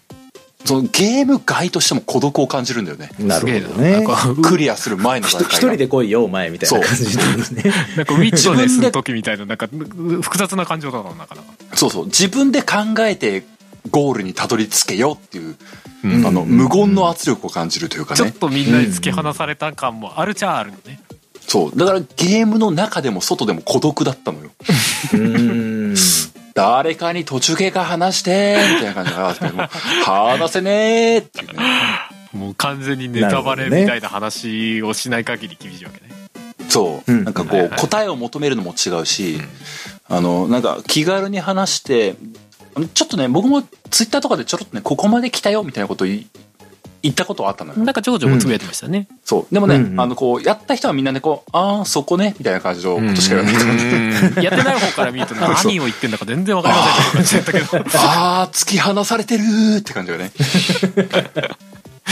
なんかこいつがどうのこうのみたいな言ってんだけどもうそれがわからんのじゃっていう感じだったから そうやってないな方んがかこうクリアしてネタバレをこう盛大に踏みに行くまでは孤独だったわうんうんまあでもそこまでたどり着いちゃうとか解放感じゃないけど達成感みたいなのがあるってことねちゃうんんまあそのね孤独があったからこそ僕はエンディングはすごい気持ちよかったなとうんなんかすごい救われた感じがあったのし救済感があ ったなるほどねうウんィットネスみたいになんかえか あ危ない危ない危ない ネタバレしちゃうネタバレしちゃう とかないわけねそうなかったなかった、うんまあなかったということはまあちょっと若干あったかもしれないけどな あるある程度こうスキッと謎を解けた感じがあったし、はいはいはいあゲームクリアしたぞーっていう感じのこう高揚感に包まれたからねうんうんよかったなって思ったうんなるほどねなるほどうんまあでもやっぱ独独な体験ができたってことかそうだね。ざっあくりれは、唯一無二なのかもしれない。うんうんうん他にああいうのがあんのかって言われたらないんじゃないのって思っちゃう。うん。ね。うーん。話聞いてるだけでもなんかそんなな感じなんだろうなっていうのは感じますね確かにねただなんかお、うん俺の中でなんかオブラディーンみたいに途中でなんかあ心がぽっきりいっちゃった時どうしようみたいなああ、でも なねん、だよねなんかねなんかね、そのネタバレ本当に踏まないっていうふうに思うと結構根性いるゲームだとは思ういねや。そうでしょうんなんか根性がどどの方向の俺ウィットネスの根性なら大丈夫なんですけどオブラディーンの根性なかったんですみたいな そこそこどっちかなみたいなのがあったりするねまあでも、ハルさんは宇宙もの結構やってるからな、前知識あんのかもなとも思ったりもすんだよな。前知識前知識前知識って言うと違うのかな。そう、まなんか、ま前知識今、が必要臨片を見た気がする。えでもね、あの、ま今あついてネタバレではないと思うんだけどっていうのでいくと、漁師とかそういう話が結構しっかあーなるほどね宇宙についてのうんちくみたいなり、そう、漁師、揺らぎとかね。物理的な、その、いろんな、こう、紐理論とかそういうのとかが、が興味があれば、こう、モチベーション続くかもみたいな。 そう相対性理論がうんぬんみたいな宇宙、宇宙だからこそというと、ぼ大げさかもしれないけども、うん。宇宙を舞台にしたからこそのテーマだった気もするしなという。なるほどブラックホール、ホワイトホールとかいう話とかね。あやっぱそういうの出てくなるるほあじゃあ結構宇宙ロマンみたいな部分が含まれてるのかなうーんつうん、でも、あれは間違いなく宇宙じゃなきゃああいうテーマはできないよなと思う。うん。という意味で、おすすめではあるが、うん結構あの、しっかり考え抜かねばならないっていうか、まあ僕は割と足で稼ぐタイプだったので、とりあえず行ってみっぺっていうタイプだったんだけども、うんうんうんうんうん。もうやっぱりちゃんとこう、なんでここにこうなってんだなんでこいつがこんなことを言ってるんだみたいなことをこう考える必要はあったな。うんうんうんうんそういうところを結構ね、あのーゲームの、ゲームの中でも、なんだ、あのーアーカイブみたいなのがあるんだけど、うんうんあれを永遠ずっと読んでるみたいな時間が必要になるんですよ。ああなるほどねああー結構なる紐ほど解いていかないとだどんなどるほどんだけその世界観にのめり込めるかっていうことになったわけだそう、だから割と、ハマらなかったらすぐ飽きるかもしれないという気もする。うんうんううんんまあ。ちょっと人を選ぶかもしれんと。うん。飽きたり折れたりするとしたら割と序盤だと思うって思う。ああ、なるほどね。あーまあうん途中まで行くと逆にもうがっつり引き込まれていく感じがあるかなみたいな。引っかかりというか、なんかどっかでこうドライブ感を感じたら結構生きるかもしれないっていう。うんかタイプかなと思うなんんうんなるほどね。うんうん。まあまあそんな感じですかね。うんうんうんうんじゃあ、ダンさんはどうですかはい。えっ、と、ちょっと一個お知らせがありまして、ほいお、ーお知らせあの、PS4 のプレイしたゲーム、まだいっぱいありました。 いや、あの、あれ確か今年やったはずなんだけどなっていうのが、さっき見たリストの中になかったんで、うんうんあのよくよく考えたらもう一回消してるからないんだわと思って、あそうえっ、ねとかざ、ざっくり、ざくっとこうう、ん追加で紹介すると、うん。ペルソナ5ザ・ロイヤル。おお重い。はい。えっ、と、コーヒートーク、はいはい。あ、へえ。フォールアウト4、お、そうおお重い。はい。で、えータイタンフォール2。このあたりおはー番組でも話してて、ですね。 えーあの、やったはずなんだけどなと思ってたやつが、あの抜けてました。失礼しました。うん。しっかり重たいのが追加されたね。特にペルソナはなんか重たいってよく聞くけ重ど。たいよね、ペルそソナう、。めちゃくちゃ重たいですね。ペルソナ5も。はい。いいねで。、えっ、と、まあ、まず、まあ、うんトップオブトップで言うんであれば、もうさっきの話でもありましたように、うんうんうんえーラストオブアスパート2ですね。うん。ありがとうごうざいます。はい。ございます。オールタイム、ダンさんのオールタイムベスト。素晴らしい。はい、そうですね。うん現時点では、もう、おめえがナンバーワンだみたいな話ですよね。ありがとうございまあます。それはまあおーいいねとりあえずもう散々語ってきたんで置いといてはうい。んうんでえっ、とまあうんいろいろ感じる部分はあるんですけど、まあうんある種やっぱちゃんと今年発売されたものの中でっていうものも意味も含めて、うんうんうん。メトロイドドレッドが時点に来るかあなーやっと。うん。うん、で3つ目がまさしく一緒ですげえ悩んでるんですけど、 はいはい。うんな何で悩んでますそれこそ今追加した「ペルソナ5ザ・ロイヤル」か、はいおーおーおー対策いっぱいあるもんねタイタンフォール2か、フおーォールアウト4、この3つでうわーってなってるんですよ、今竜竜が如くは入ってこないのいや、あのね、龍が如くもね、入れたいんですけど、これちょっと、なんだろうな。まず、龍が如く、いや、うん龍が如くとペルソナ5ザロイヤルは結構張ってる感じかな。あーうん、まあ、どっちもやっぱりこう、色として、こう僕の中ではストーリーで最後まで見させてくれって思いながらうんプレイしてたゲームうんなんですよ。うんうんで、その、竜が如くもすげえいいんだけど、ペルソナ5ザロイヤルって、正直すっげえ疲れたんですよね、最後。終わったうん時。長くて、うん長かったから。はいはうい、んだけど、そんな、多分、竜が如くの、えー倍以上はかかってるんですよ、時間で言うと。うんうんで、多分100時間ぐらいかかってるんですよ、僕もなんかでプレもイしてそるの中で話聞くよね普通にやってもなんかそんぐらいかかっちゃうみたいな、その100時間引っ張った、その、演出ってすげえよなって思ったんですよね。うん僕はうんまあ、演全出然だなってとりね仕組みというか、んゲーム自体だったり、ね、ストーリーなりとか、そうそうそう、ゲームシステムとかも。まあ、最後の方は確かにしんどいと思いながら、ここまで来たから最後までっていうのもあったんですけど、うんうんうんでも、ペルソナ5は、まあ、すうんなんだろうな。あの、さっきの、あの、小平さんの、あの、バイオハザードヴィレッジじゃないですけど、うんうんちょっと僕は、はいはい、スタイリッシュ、スタイリッシュって思いながらやってたんです、最初。はいはいはいはいはい、かっこいい、かっこいい、ああ、はいはいって思いながらね、若い人こんなの好きなんだね、みたいな。私もそんな感じで結局触れてない です。なんか思いながらやってはいはいかこいいでしょみたいな そうそうそう。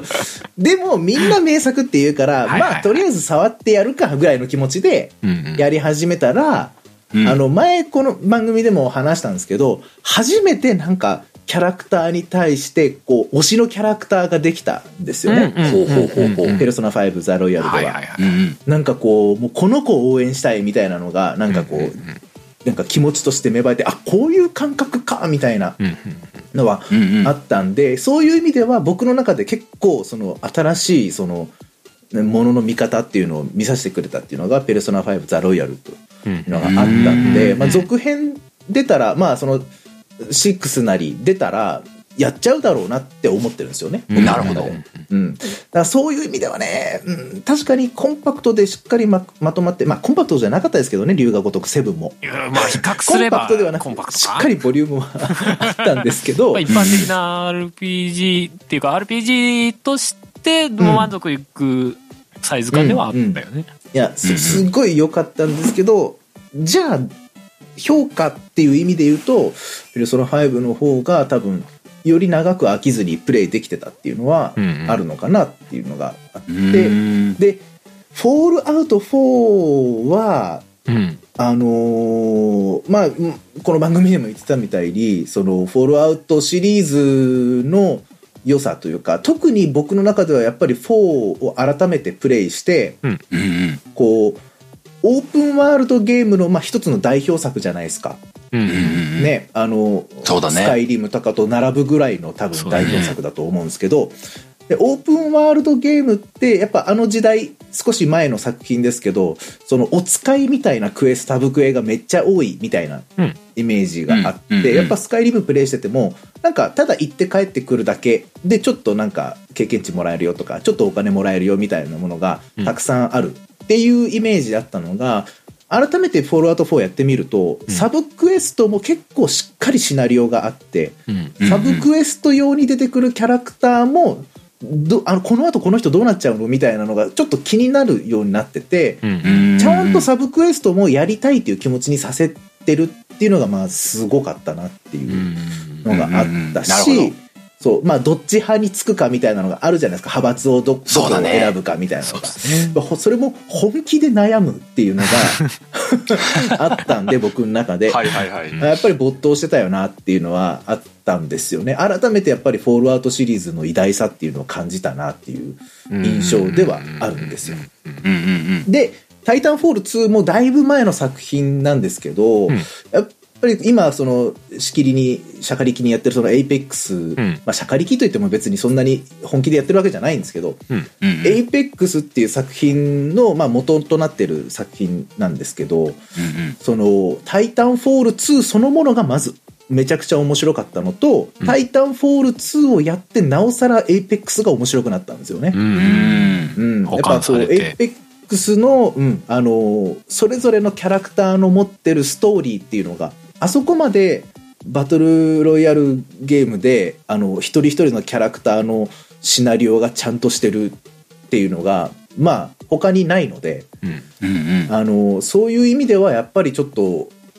よく遊ばれるゲームの一つに選ばれるのは当然だよなと思いますしそれを改めて多分「タイタンフォール2」やってたから今も僕まだ「エイペックス」やってるんだろうなっていう気持ちになってるんで、うん結構この3つでかいんですけどなるほど決めますうん第3位はうん「ペルソナ5ザイロイヤル」っていうことですかね来ちゃいましたかはいペルソナペルねソナはダンさんは他のやつは遊んだことあったんですかえっ、と、いや、あのーメガテン、新女神転生だけしかやったことないんですよ。あのシリーズというか、まあ、ペルソナはまあ、うんうん厳密に言うと別シリーズですけど、うんうんペルソナシリーズで言うと、他はやったことないです。うんじゃあいきなり5だったんだ、へえそうですね。でもそういう人結構多いんじゃないですか。ペルソナ5って、中でも特に、あの、そうっ多す分、ね人気高い印象があるんで、特にうん45あたりはそんな印象ありますね、うんそこから入った人というか、そこでなんか「ペルソナ」シリーズがなんか揺るぎないものになった感じはしますね、うん3でもちろん盛り上がってはいたんだけどその流れを組んで4と5ああ4と5かでうんうんうなんかしっかりうん地盤が固まったというか、あの感じあ今りのますねこうスタイリッシュ路線というかうんうね、んううんん、まああとね音楽がめちゃくちゃいいんですね音楽がもうめちゃくちゃいい。うん、まあ、よく聞きますよねうんかっこええわ。やっぱかっこいい。いいんだうん、えそうですね。スタイリッシュえー路線バトルシーン、バトルシーン、ごめんなさい、バトルシーンで、 うんーうん歌詞付きで歌ってて、あんなに邪魔だと思わない曲ってないなって思うぐらいかっこいいですね。 なんかねそれは話聞きますよねうん。えー気になるなななかんかななか RPG のバトルシーンの BGM で、ボーカル入りが普通に、通常戦闘でボーカル入りってなかなか、おー思いつかないイよベねント戦闘とかではある気がしますけど、ね、まあまあそうそうそう、ありえるけど。要所要所でみたいなねうん。確かに確かにいやーきうんやっぱ聞きたくなっちゃうっていうのがすげえなーってもうあれなんだろう思いますな俺が知ってるワンツーの頃のペルソナとは別物なんだろうなあ多分全然むしろ「ペルソナ1-2」は全然まだあの女神転生女の神転生色のをす雰ご囲く気引っ張ってますからね、うん、うんそうそうそう受け継いでる感じちょっとがアありンますもアんンねグラみたいな雰囲気のそうですねもうまあ売れ線を目指して作ったのがペラス「ペルソナ」シリーズなんで、まあそうなるべくしてなったっていう感じなんでしょうねう、んうんうんうんなるほどねまあでもそんなところですその評,、はい評価高いし単純にゲームとしてよくできてるんだろうなと思うからなんかやってみたい触ってみたい気はするんですよねまあ覚悟は必 要ですよでそもうだからそこで100 100時間超えだもんね そうプレイ時間を考えなければっていうところで全然なっちゃうんだよねえええ確えかに気になるよなね確かにちょっとおっかなびっくりだよなでも UI とかもなんかすごい綺麗にできてそうだしなんかその辺も見たい気もするんだよねうん、小気味いいですね、心地いいですね、触ってて。でしょうねうんなんかねそんな気がするんですよねはい。そうかいいじゃないなまあ今まで「ペルソナ」シリーズはねゲームなんとか的には全然出てこなかったうん。全然出てこない僕がやってないからな全くないやそうねまあ俺もやってたのはもうだいぶ前の話ですからね「ペルソナドゥーン!」とか言って、まあ、なんか戦闘がもっさりしてた頃のペルソナしか知らないですからね俺ねうん。まあでも僕も最近あのキャサリンちょっと触ってたけども、はいはいはいはいアトラスやっぱ面白いよねなんかいや、確かにね、やっぱ、あれはあれでやっぱ独特ですよね。ううんコスプレはすごいなでんすかそねのアトラスっぽさっていうのがあんだなっていうのをよく思う最近うんうんうんうんいやーいいねーいいねーまあ一応3人のねベスト3というかが上がりましたっていうような状況でございますけどもね、うんうんうんはい。綺麗に被るのは、まあ、ラサスとドレッドでみ2人が被ってるのかそうだねあそうかそうかそうだねどれ確かにそう言われてみれば確かあにじゃあ俺アウトラスト2にしようか な急にねどういう忖度それかぶるのもあれかなと思っていやでもウィットネスもう俺も悩んだからやっぱその辺は結構かぶり加減なところはあったかもしれないですね、まあでも僕うんうんも、僕も結局ね、ラサス去年やったってだけであって、今年やってたらラサス間違いなく上げてると思うしね。うんまあ去年実際上げてたしねうん。ベストにね。うんそう。で、まあ、メトロイドドレッドってあの、普通にあの、あのーゲームオブザイヤーだっけあの、んどっかで賞取ってたよね、ちゃんと。撮ってました、撮ってました。だからまあ世間的的評価も間違いないんだろうなと思うしね。そうですね、だからなんかちょっとその対策志向な世の中からちょっと変わってくるのかなっていう雰囲気も感じるはしますねなんかねもうちょっとその満足度が高いのが優先されるようなゲームというかうんうんうん。なりそうな、そうだうね。うんん。気もしますけどねうん。まあ、こんなとこでね、うんまあ、僕らのがそれぞれ上がったぐらいではありますけどね、冒頭で、あの、ゴンさんのお便りとかで出しましたけども、うんうんはいえー皆さんの今年のうんゲームオブザイヤーというか、ベストみたいなものをね、上げてみてもらえると、うんなるほどな、こんなゲームがあったんだなとか、良かったんだな、みたいなことが分かって面白いかなと思ったりしますよ。ねぜひぜひ、みあのうん聞かせてもらうと見てみたいですね、皆さんの。うんうんこういうところがいいんだよっていう熱い思いをね一緒に書いて、 いただけたらなとそうそうそう。あの、うん年末年始、時間が空いた時とかにね、こう、別に募集するとかそういうわけのわではないんですけども、うんまあ、普通に書いてもらえれば、僕らも多分見て、ちょいちょいと、ああ、そんなのがあったのか、うんうみたいなことをん多分、リプライとか返したりとかできると思うんでね、ねうんうん。ぜひぜひ楽しんでもらえればなと思いますよ。ういはい。というわけで、このままエンディング入っていこうかと思います。おーいはい。作曲編曲音声編集イマジナイーライブなどはカメレオンスタジオエンディングです。おーいいやーまあ今年も本当にラストですかこれで、そうだねうん、まあ、今年はゲームなんとか的にもいろいろまああった年になりましたけど今年はそうだね、いろいろございました。大変いろいろ申し訳ございませんけどね。個人的にはダブルでありましたからね、前も話したけど そうだねそうだね大変な年でもあったはあったんですけど個人的にそうだね、まあ、なんだろうな。まあ、の、そんなに長く話せるほどの時間はないかもしれないですけども、うんうんまあ、今年の話なのかな、来年の話になるのかな、うんうん最後にちまちま話していければなと思ったりもしますけどもね。うんうんまあ、僕個人としてはね、まあ、その、通常のゲームなんとかを一旦最終回とさせてもらうみたいなところで、ちょっと大変心苦しい一年ではありましたけどもね。うんまあ、それ、それが逆に功を奏してというか、ダンサーをお招きしての、そうねはい。だるまの神殿も開始するきっかけになったりとか、はい新しい展開ありがとうございます。変化はああったというか、うんまあ、いい意味でも悪い意味でも変化があったような一年だったのかなと思ったりもしますよ。まあ、変化あっていいんじゃないって思うけどねいやなんまあかありね,、がたいね変化するのもちょっとねなんか確かに苦しい部分もあるんだけどでもなんか結果的にいい、変化し続けてっていい方向になっていくような気はするんだよなうんうんうん。そうね。なのでまあ、まあ、実際、ダンさんとかは、どうすかもう、だるまの神殿、14回とかうん。やってて。でまだ14回なのってやっぱ思ってますよね。うん、おかしいなって。そそうれは僕も思 った。結構やってるイメージあるよね。そうそうそうそう。うん。だからなんかど今うです年か振り返ってっつってまだうんうんうん半年しかやってないって嘘でしょって思うね なんか感ね覚。的には そうですね。まあ、あの、やっぱゲームなんとかね、あの、だるまの神殿始める前は、あの、ドラクエの人みたいな感じだったと思うんですけど、そうだね。はい。まあ、もちろんドラクエ大好きなのは変わらないのは変わらないんですが、うんまあ、あの、私なりの、こう、着眼点で、こう、このゲーム面白いよっていうのを皆さんにお伝えできれば、またこうね、いろんな、まあ、新しいものから古いものまで、インディーズから AAA まで、いろんな種類うんうんうん僕一応やってるつもりなので、まあ、紹介できる場があるというのは、単純にプレイすることにもすごく意義が出てくるんで、うんうんまあ、やっぱり紹介するだけでもすごく価値はあるかなっていうのもありますし、まあ、何よりやっぱりどうですかと聞かれたらやっぱりもうだるま島の宿屋さんでしっかり活用させていただきますとしか言いようがない皆様本当にありがとうございますいやもうね本当ゲームなんとかがあったから、もうあの ねあのクラウドファンディング第1弾大成功しているっていうのも間違いないんでこれ。ありがとうございゲームなまんす。とかがあったからメンバーもこれだけ集まってるっていうのがあるんで、ね、ああまあそれもそうかもしれないですねまあ、しっかり足がかりになってるならそうだな。それだったらやいいったな。甲斐ありますけどね、うん、だからもう最初の一歩がすごく大きく出せたんでやっぱ僕個人で一人で「やってますお願いします」っていうよりもうんこうやって番組に出させてもらってっていう方が、もう圧倒的に何百倍何千倍と多分効果があると思いますので、うんうんま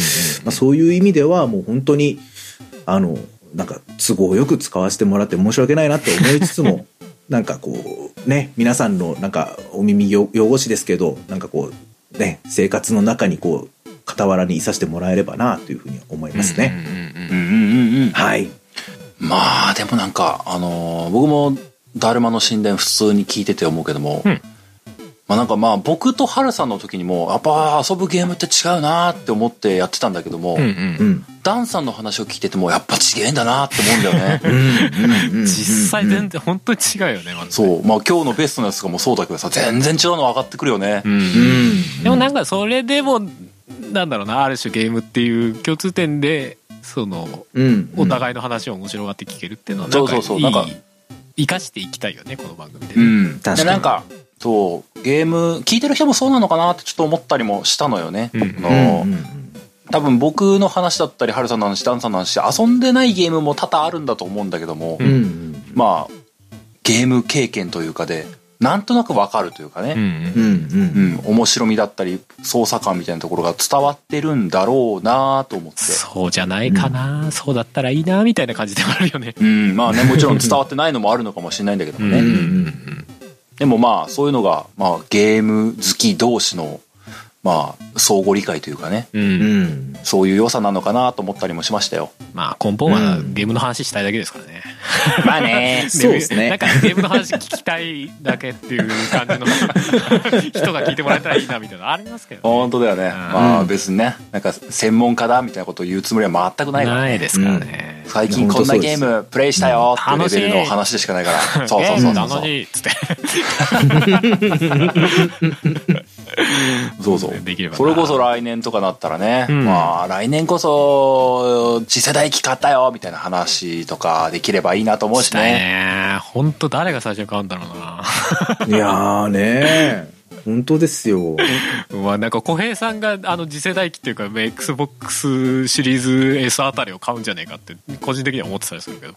うーん、そう。S は買う気持ちが一番高くなってるから、うん。まあただ店頭に駆け込むほどの気力はまだないというぐらいの感じでねう。んなんかネットで、あ、売ってるとかなったら買うかもなみたいな感じのはいはい、うん感覚なんですよ。果敢に抽選に挑むほどの活力もないみたいなね。まあでもそのその上で PS5 は誰が最初に買うのかも気になるよねいやそうだよね。でこれ、年末商戦の12月で1週間の売り上げ仙台とかですから、日本での売り上げ。やばすぎでしょ。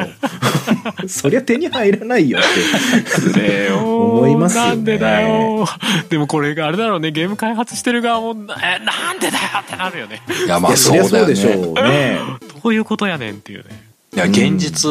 まあ、ぼ途中話したけどさ、あの、エルデンリングとかが来年、割と年、うんうんは年早めに出るじゃないですか。 2月だはいね、で、やれるなら次世代機でやりたいって思うもんやりね。たい思う。やれるならや思うけりどもたいけどないならないでもう我慢できないですよこっちはっていうそいや、本う。当まあですよ。うん。まあ、エルデンリングなんかオンラインゲームだからさ、あんまり時期外すのも嫌だしなって思っちゃうそんうだだよねね。オンライン要素あるだろうしね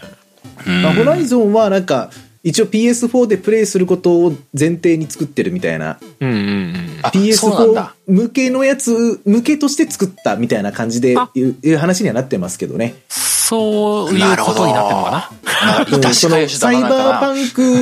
クは、えっと、一応次世代向けに PS5 で、をメインで PS4 でも一応できるよみたいな感だじ、それの逆版みたいな感じとして、なんかこう調整してるみたいな感じらしいなでるすほけど、どねうんまあでもシステム的な改変が結構主になりそうな雰囲気もありますもんねホライゾンはもともとねんうん動いてたのですげえグラフィック良かったですからねグラフィックはもう、もうとんでもなかったですからね。あとはそれに次世代機だとレイトレーシングとか入りますようんうんみたいなテイストなのかもしれないですね。うん。そうだね。うん2022年はいろいろ出るはずだからな。そうですね。ねそうだなどこまでどこまで次世代機が手に入らないの かひとまずなんかそそこはろ気そになろっちゃそうろ PS5 のスリムなタイプのやつとか出るんじゃないですかもうああ、もう、買います。そっち買います。出て手に入るんだったら全然出してくださいお願いしますよねいや別にソニーが悪いわけでもなんでもないんだろうけどこのえ。まあまあ話まあまあまあね。いろんなことが重なっねてこうなっちゃってますからね。え、うんそうしょうがないんではあるんだけど、まあでも来年もまたゲーム楽しみですね普通にいや、楽しみですよ。ううんんそうだね期本当待に作がいっぱい出そうでうん。だね。実際ゲーム、いろいろできればなと思うしね。そうだな、地球防衛軍とかも出るしな個人的にはなあまあまあ、新作が出るんだ。うん、いや本当は今年の予定だったんですけどね、ああ、なそるうほそうどなるそほうそどう。延期してあ。なるほどうんうね。んまあ僕個人としては、まあ来年も、まあいつどうっていう話ではないんですけども、うんまあ今と現状維持レベルでもちまちま登場はしていきたいと思ってるし、うんまあ今年よりはもうちょっと頻度を上げてっていうふうにうんゲームなんとかもできればなと思ってたりはしますな、なるほど。うんうん。うん。とも思ってますし、まあ、それこそ来年はダンさん、発売っすよ。そうなんですよね。今ちょっと話題になってる期待のインディーゲームが来年の秋にリリースされるらしいんですよね。来年発売だよ。なん、うなん、んなんてタイトルなんですかえそうですね。確か、なんか、なんだったっけな。なんとかだ島だだのだるまとだるま島の宿屋さんで すね。はい。来年の秋、リリース予定です。そうです一ね応、ハードは iOS、Android、おそして、えー Steam を予定しております。予定皆しておりま様どうすぞよろしくお願いいたします。まあ、そうねそれまでの間に、まあ、第2弾のクラファンがあったりとか。まあそうですね来年も第二弾のクラファンとか結構忙しくするのかな。ティザー映像をちょいちょいお出ししたりだとかですね。えーいろんなことをちょっと考えそうでてすねそおれりまますでので。のはい。間にいろいろやらなきゃいけないことがてんこ盛りですね、お互い。そうですね。あ、そうだ。ハルさんの制作みたいなのも結構、こっからだよね。うん、 そうですね。うんうんそうですね。うんうん。まあ、シナリオ的にも若干見えてない部分がまだちょっとあったりするんで、今、そのうん辺とかもこう固まってきて、こういう曲も必要かなっていうのも出てきそうな気がしますね、今ね。最近は。ううんんうん。うん。いやー、それはもうシンプルに楽しみだよね。そうだね。いやー前から言ってるけど、プレイヤー側としても普通に楽しみだからね、なんかね。ねいえ。やいやなんかねーこれでもね、ええうええん、思ってた以上、皆さん思ってる以上に本格経営シミュレーションゲームになると思うんですそう よ。そう今日今日ちょうどねなんかそのなんか爪をや爪というか細かい設定を詰めててね表みたいのを見せられたんだけどすげえ引くぐらい細かいの書いてた多分バックグラウンドの情報にはなるんだろうけどすごいなんか一個一個の家具になんかいろんなパラメータついてたよ おー素晴らしい ね。えお楽しみに頑張りますね頑張りましょうまあまあ、まあ、別にね、こう、秋に突然情報が出てくるってわけじゃなくね、まあ、うん年明け以降、まあ、ちょもちょこちょこときっと情報がね、そうですね進捗状況とかで伝すねわってくると思うんでね、はい。まあ、皆様も、まあ、楽しみにしながらうん待っていただければなと思いますよ。ますよはい。うんまあ、そんなところで、今年最後のゲームなんとか、この辺でおしまいですかね。、はいはいはいやー、本当に1年間ありがとうございました。ありがとう。うございました。ん、また来年もよろしくお願いしますね。よろしくお願いしますよろしくお願いします。そんなわけで、えー一応最後にいつもの定義を読んで終わっていこうかなと思います。はい。えーこの番組ゲームなんとかでは皆様からのお便りを募集しております。お便りは番組ブログのお便りフォームまたはメールにてお送りください。番組ブログはゲームなんとか .com、番組メールアドレスはゲームなんとか .gmail.com です。ゲームなんとかの綴りは gamenantoka です。おいはい。そんなわけで第179回はこの辺でおしまいです。また来年お会いしましょう。お相手は小平と。春となんでございました。それではまた来年良いお年を良いお年を。